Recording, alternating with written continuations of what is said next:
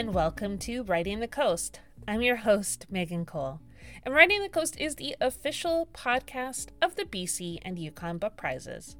On Writing the Coast, you'll hear conversations with the winners and finalists of the annual BC and Yukon Book Prizes, as well as interviews with readers and book lovers from across the province and territory. For this episode, I spoke to a creative duo whose cookbook landed them on the shortlist for this year's BC and Yukon Book Prizes. Here they are to introduce themselves. Um, my name is Joanne Sasvari, and I'm a writer and editor based here in Vancouver, British Columbia. I edit a couple of magazines about booze, which is kind of super fun. So that's The Alchemist and Vitis. And I write for a number of different publications like the Vancouver Sun and Edible, Vancouver, Vancouver Island. And of course, I am the co author of Island Eats. And Dawn, do you want to go next? So I am located in Comox, Vancouver Island. Um, I've been here for about six years and have always loved everything to do about food, uh, whether it's uh, creating at home or, or eating out. Um, when I came out to Vancouver Island, I started the Edible Vancouver Island magazine, which I published and owned for three years. I'm still involved with that from a more from a business development perspective now and, and helping it grow into other things. And I'm, of course, the co author of Island Eats with Joanne. Joanne and Dawn's cookbook, Island Eats Signature Chef's Recipes from Vancouver Island and the Salish Sea, is a finalist for the 2022 Bill Duthie Booksellers Choice Award. In our conversation, we talked about food, of course, but also why regional cookbooks are so popular right now. Here's my conversation with Joanne Sasvari and Dawn Postnikoff. My first question for you uh, I've started asking kind of a weird question uh, to start the interview. um, it, it is entirely unrelated to the book. But if you could read one book or watch one TV show oh, forever no. and always, which would it be and why? Go ahead, Dawn And it's not food related, but uh, one of the ones that I love is A Gift from the Sea uh, by Anne Morrow Lindbergh. And I find that it's one of those books that no matter what stage you're in, what you're doing, whether it's business related or personal related, whatever, you know, wherever you are in your journey, I just find it, there's always a tidbit that you can get from that book. And I find it just kind of is a, is an everlasting book that lasts for generations. I wish I had as thoughtful an answer, but I kind of don't. And I'm sort of a bit mortified to admit it, but the thing that I could watch over and over and ask my husband, I do, is the 1995 uh, miniseries of Pride and Prejudice with Colin Firth and Jennifer Ehle And to me, it is just so soothing and so beautiful. And yeah, beautiful language and lovely dancing. And it's just, it's just very, it makes me happy. Yes. And we need those shows right now. I watch Shetland. Like I've watched Shetland like I think 15 times, probably more actually through the pandemic. Like I could probably do a one woman play of Shetland at this point. I've watched it so many times.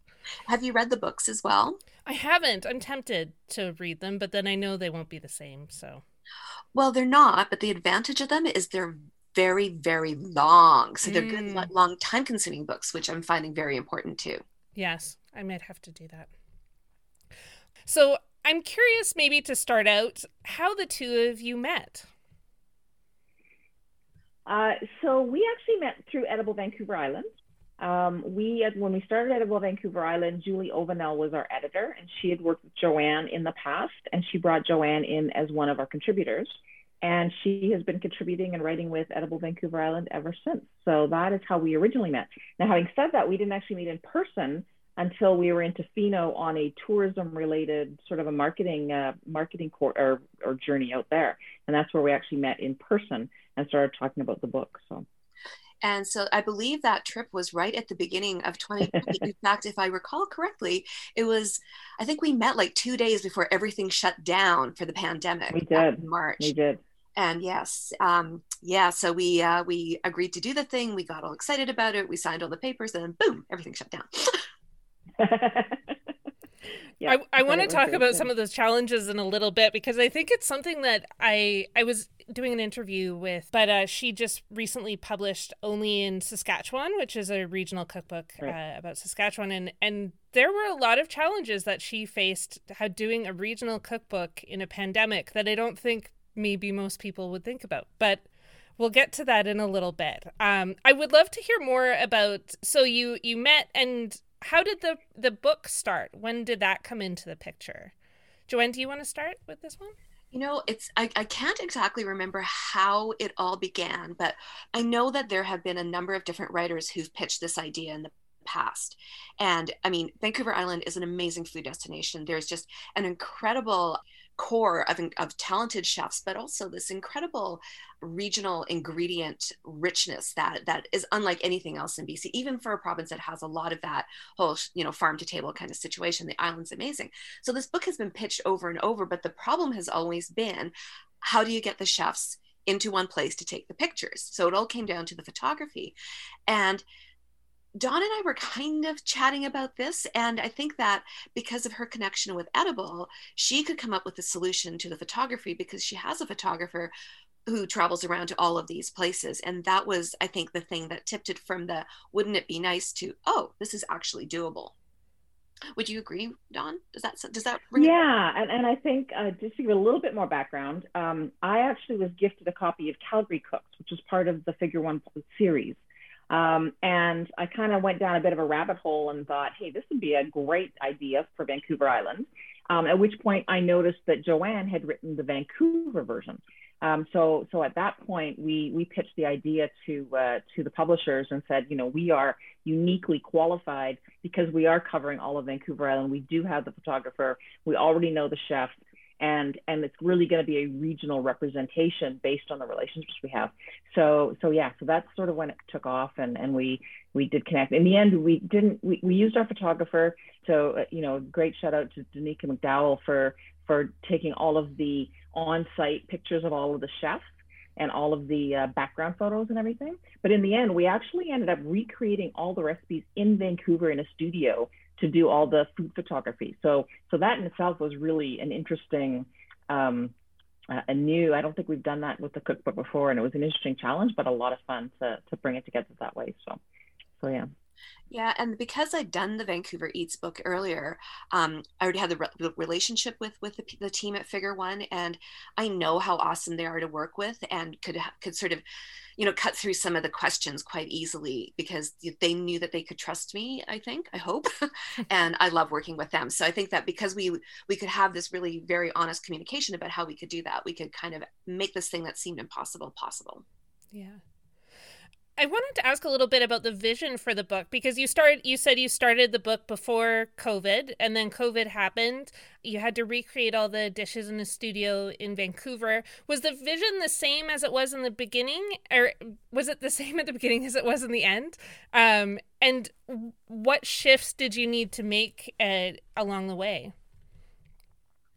Well, I think that in some ways it remained the same but in a very fundamental way it didn't. So you know it was all the idea was always to represent all the different communities and uh, of the island and and and the, and the gulf islands as well to have you know big places that are well known and small places that are not and have that real um, regional representation. But what did change is that it became very much a celebration of community of, of something that really was um, it was all about hope and positivity in the end and it was bringing people together. So in the beginning it was like hey let's tell this cool story.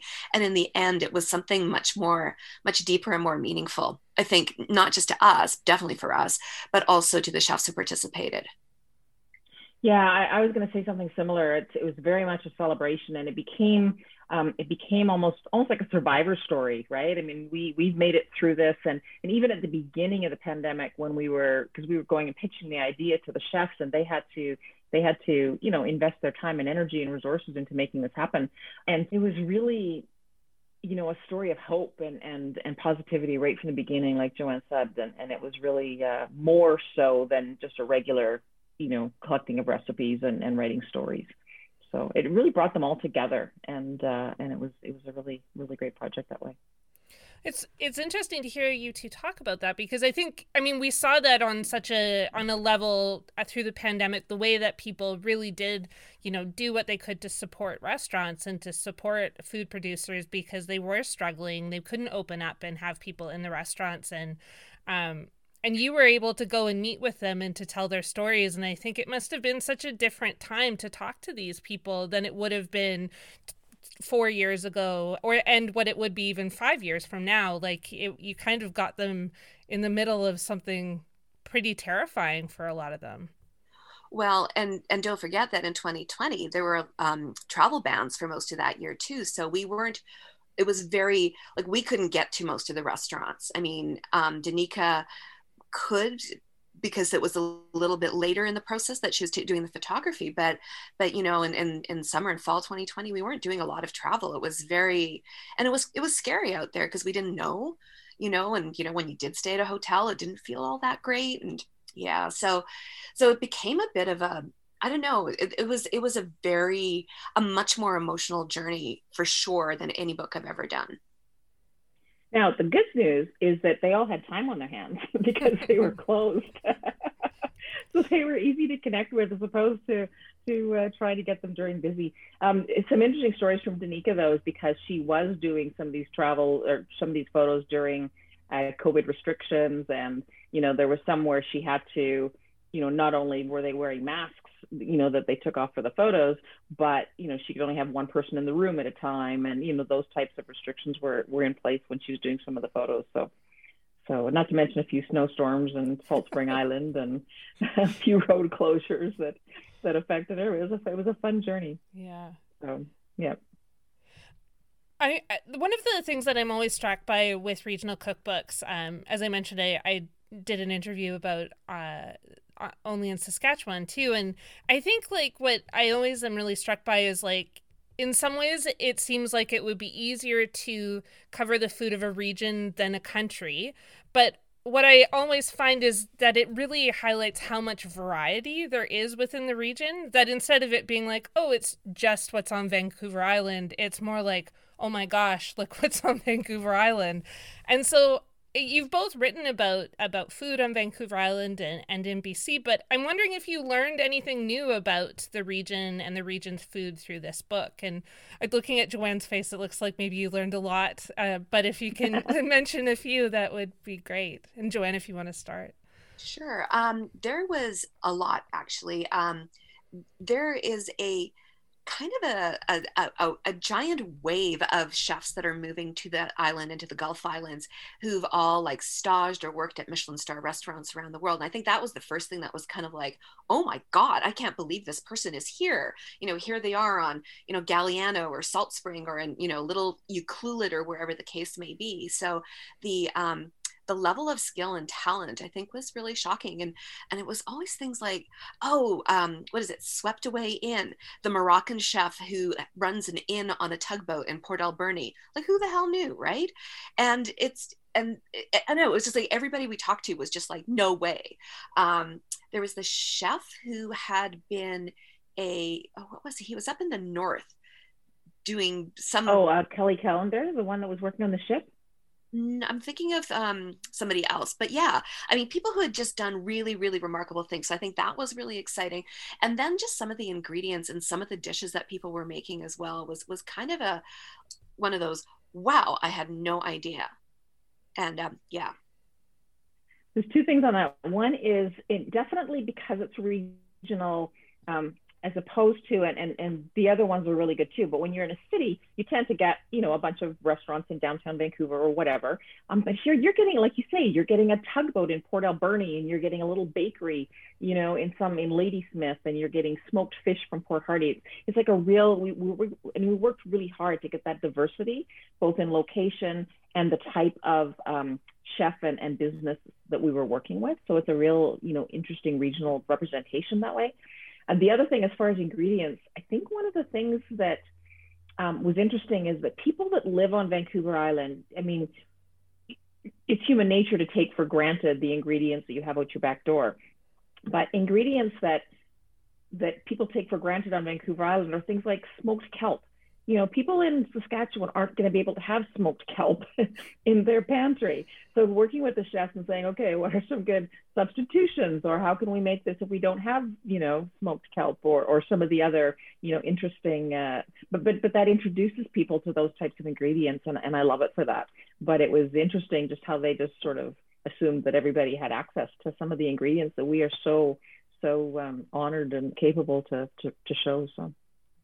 And one of the other things, um, I mean, I live in Vancouver now, but I grew up on the island in Nanaimo, so I know the island fairly well. And I mean, towns like Nanaimo and Port Alberni are like these post industrial towns that were mill towns. They were not food destinations at all. And going back and seeing how the food scene has changed in those destinations and how the food scene has changed the destinations themselves. Like Nanaimo is kind of amazing for food right now. And Port Alberni, holy cats, that place is just developing really cool stuff. And I mean, who knew Port Alberni? It's like it's where you drive through on your way to Tofino, or like little Ucluelet. I mean, Ucluelet is so exciting for food right now, and it's just getting more exciting all the time. And I mean, to me, I think that was kind of almost the best story. Just like you know, growing up on the island, knowing that it was kind of you know pretty blue collar communities, but now they're just so dynamic and diverse and interesting. And I think a lot of it comes down to the whole food community, which is a great community to work with. Yeah. I, you both kind of mentioned ingredients a little bit and, and what we what's available on the island and but what I, I would love to hear the two of you talk about is also the way that these chefs have taken their experience, whether it's in kitchens abroad or their own cultural backgrounds, and they then take that and combine it with these local ingredients to create a dish that is familiar maybe to whatever kitchen they were working in or where they grew up, but is somehow completely different because they've managed to use smoked kelp or whatever it might be. So I would love to hear you talk about kind of what you saw with that as you were putting the cookbook together. And Dawn, maybe if you want to start on this one. As you're well, we're both thinking. no, well, actually, one comes to mind as is um, is Blue Spruce Ice Cream, who you know they make amazing. Well, they make amazing ice cream with with different ingredients, whether it's uh, spruce tips or or or lavender or whatever. But but they one of the recipes uses bannock to make an ice cream sandwich because Kristen has a, a back you know an indigenous family and and so they used uh, bannock for their ice cream sandwiches. So just incorporating their their community and their family and their lifestyle into their ingredients and into their food was really a, a great a great experience to be part of. Joanne, still pondering? um, I feel like it was less that they transformed it into something new and more that it just became so much a part of what the chefs were doing. Like I always love the story of the chef at Unsworth who in the in the Cowichan Valley. So Unsworth's a winery and you know his stuff is very wine friendly. And but he connected with some local monks who go out foraging for him and they find the mushrooms that he puts into his risotto. And I just think, like, what an amazing Vancouver Island story because where else are you going to do that in British Columbia? Not too many places. Have some monks going out and finding your morels for your, you know, for your dinner, which is kind of cool. And um, you know the the three uh, the three chefs over there on Galiano who are running that little cafe, and all of them worked at Michelin star restaurants along the way, and now they're doing these high level meals in a cafe with like locally foraged lobster mushrooms, and I just think that's and kelp i think is that is in that one as well. And i just i just, mm-hmm. just the way all of that is woven in is just it just feels very um, it feels very organic and very authentic if that makes sense. Yeah it does one of the biggest questions I had was how you I mean, there's so many chefs and restaurants I'm sure you could have included, but how did you decide who to include? Um, did you already have a list in your head when you started, or did it kind of evolve as as you went along? A little of both, um, because again, because I was already working with Edible, a lot of these restaurants were already partners in some capacity, whether they, you know, whether they're advertisers or whether we'd written editorial stories about them. So, so I had a list probably about 150 different businesses around the island, and then Joanne and I went through that and, and really talked about which ones were doing really, you know, which stories we we wanted to to highlight and and focused on them first. And it was really an invitation to participate um, in this in this great project, and, and we kind of worked together to narrow the list down to, to some some really interesting stories. Now, having said that, the other 150 are all you know all of them have great stories, and and we could have uh, we can easily do another another book probably, but that's sort of the process that that we started with. Yeah, and for a lot of the restaurants too, given what was going on in the world, they they just didn't have the bandwidth. Like it was like you could just tell that this was like just too much for them to deal with. So um so it was a, definitely a, a, back and forth, but I think that, as Dawn says, that does mean that there's lots of opportunity for a second book, although perhaps not for a little while. well, and, and there was an interesting one thing that that surprised us, but makes sense, is that some of the some of the restaurants that you would assume would be part of the book, so Zambri's in Victoria or Locals in Comox, and you know some of the ones that are are main you know, mainstay restaurants, uh, Wolf in the Fog, and those type of restaurants that aren't in the book. It, it's not because they didn't want to be, um, and it's certainly not because we didn't want them and didn't invite them to be. But again, it's it's a circumstance. It's a matter of you know they they some of them were in the middle of changing chefs or changing menus. And, and quite frankly there was a lot of uncertainty and people didn't know what was going to happen over the next you know the next 12 to 24 months. So they just weren't sure that this was right for them. Um, on the flip side we had like small little bakeries and and houseboats that that you would never think that they would you know be able to to commit to something like this. And they just jumped in like 100% they were in from from day one. So so it was a real interesting dynamic in terms of of who who uh, who came to the table. So eh, one of the, I mean, working with chefs, these are dishes that come from their restaurants. You you have to then make it accessible to the home chef. Um, what were the challenges with making because some of the some of the dishes do obviously lend themselves more easily to the average cook you know the spaghetti and meatballs. Yes making spaghetti from scratch would be a challenge for some folks but it's not insurmountable. Other things probably would feel like a, an impossible task to some folks. But was there a decision to balance those recipes or how did you approach the recipes for the book? Well you know this is now I've done several of these kind of books now, these sort of multi chef things. And of all the books I've ever done, this was by far the most accessible. And almost all of the recipes were like that from the chefs. Like the chefs just got it right away. Like most of the time, a chef wants to give you something super hard and complicated with a thousand moving parts to show off what they can do. But these guys all got it right away that this is something that we want people to actually cook from. And, you know, there were a few that we went back and forth on, you know, try to make it a little bit more easy and accessible. But generally speaking, they got it right away. And it was kind of one of the, one of the really joyful parts of doing this book was that the communication I, I, don't know it just it just worked right from the beginning that said there are a couple of recipes that are a little bit more what we can call elevated more for the experienced for the experienced home cook yeah but but for me that makes it accessible to a larger audience too right because some people do want to be challenged and they yeah. do want to be able to make you know the the gourmet recipes that are that are that are that represent those restaurants. Um, so you know you don't want to go to to Pluvio and learn how to make I don't know. Well actually their their their one recipe is gourmet granola.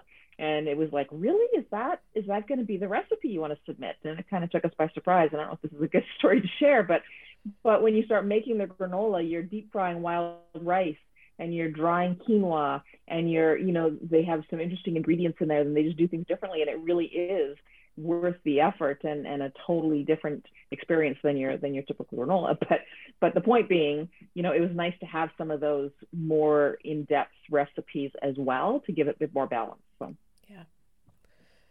and I think in some ways the simplicity, well, not simplicity, the relative simplicity, let's call it, of, of the recipes also reflected that that no matter where you are in the island, the, the cuisine almost always is very much driven by the ingredients.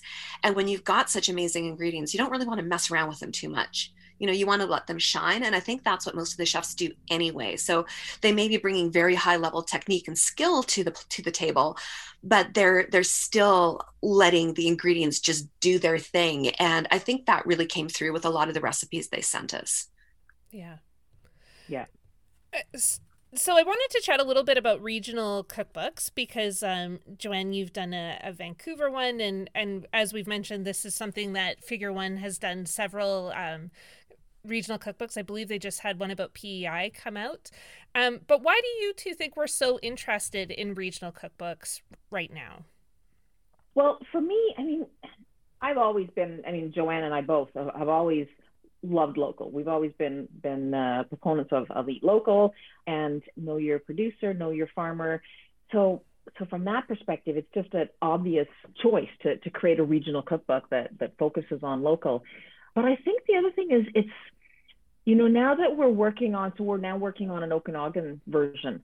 Um, and it really is amazing the difference in the regions. And I don't think people realize you know, if you make a pasta, even if you make spaghetti and meatballs on the island compared to spaghetti and meatballs in Kelowna, there's going to be something in that recipe that's just a little bit different. Whether it's, you know, using elk instead of beef, or whether, you know, it's just it's just very interesting how some of those subtle changes, you know, really impact the regional cuisine overall. And so, uh, so that's what I love about it, and I love that, you know, having the different chefs contribute. You just get so many different perspectives on local and what it means to be local and and um, yeah I also think that, I mean, when I travel, I'm trying not to do this anymore because I have way too many cookbooks in my house.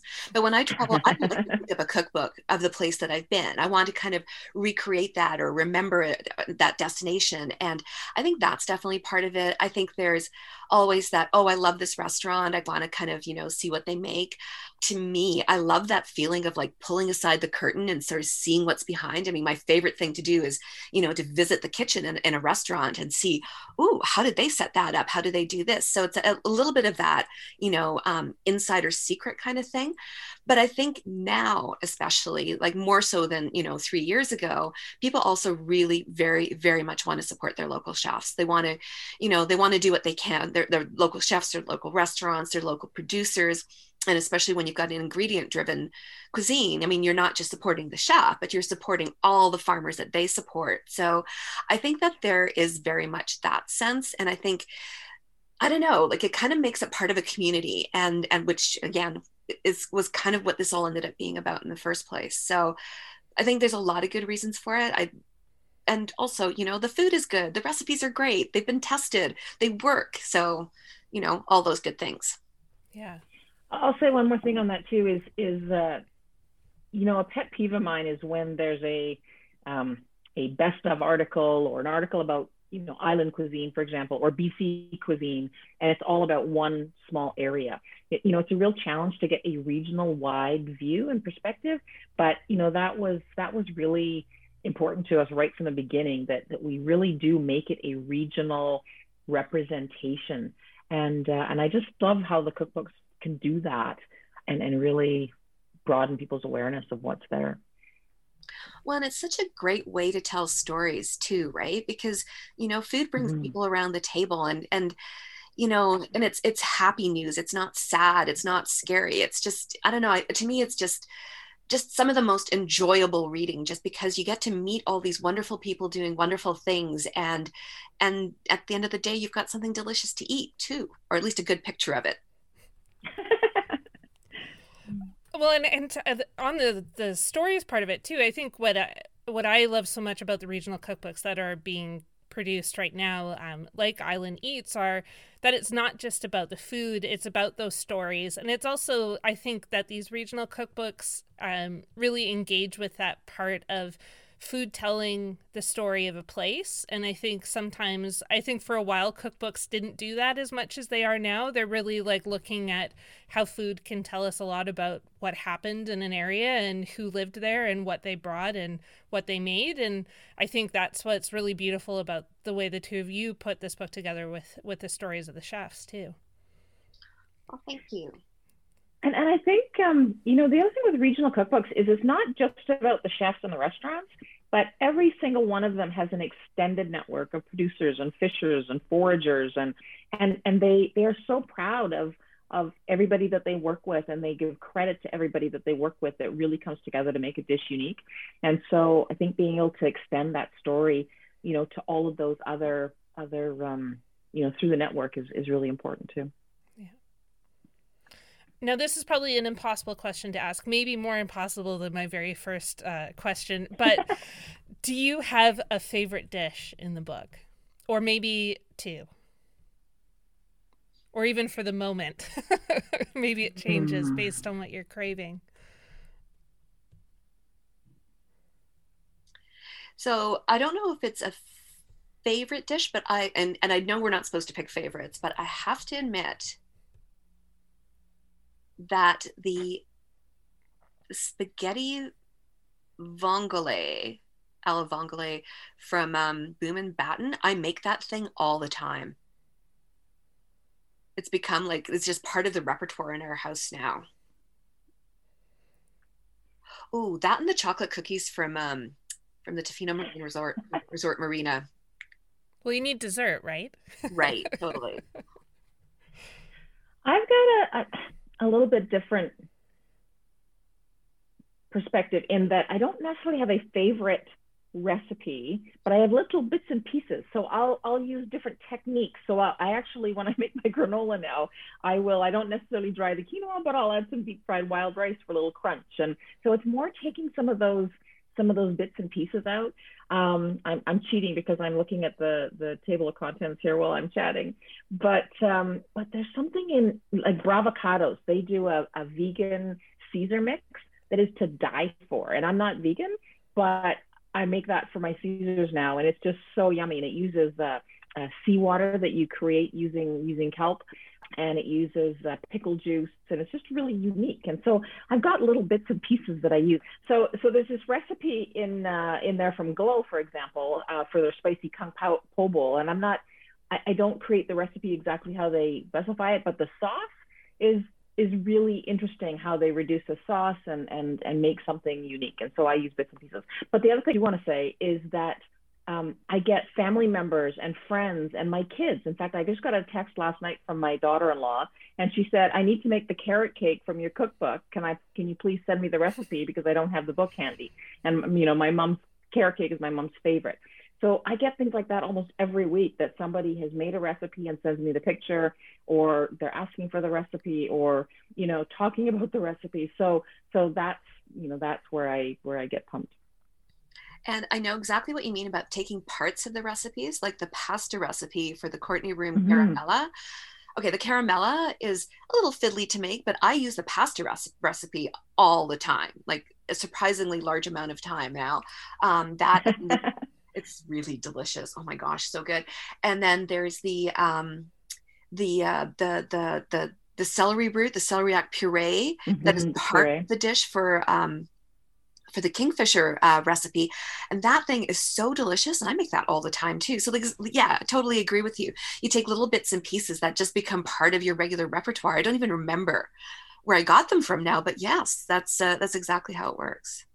Well, and I think that's an important conversation to have because a lot of um, a lot of home cooks are scared to get creative with recipes and they have to follow it from A to Z. And if they're missing an ingredient or, you know, if they don't have everything in their in their pantry, then they hesitate from from trying the recipe at all. So I think, you know, giving people some some leeway to have some flexibility and creativity and mix and match, or, you know, some of the recipes a bit, I think that's a lot of fun. And knowing that you have an entire book of it's kind of like having a color palette where everything kind of goes together. You've got an entire book of regional ingredients, and whether you're using salmon or halibut or celery root or you know a corn succotash, you can you can mix and match a little bit and have some fun with it.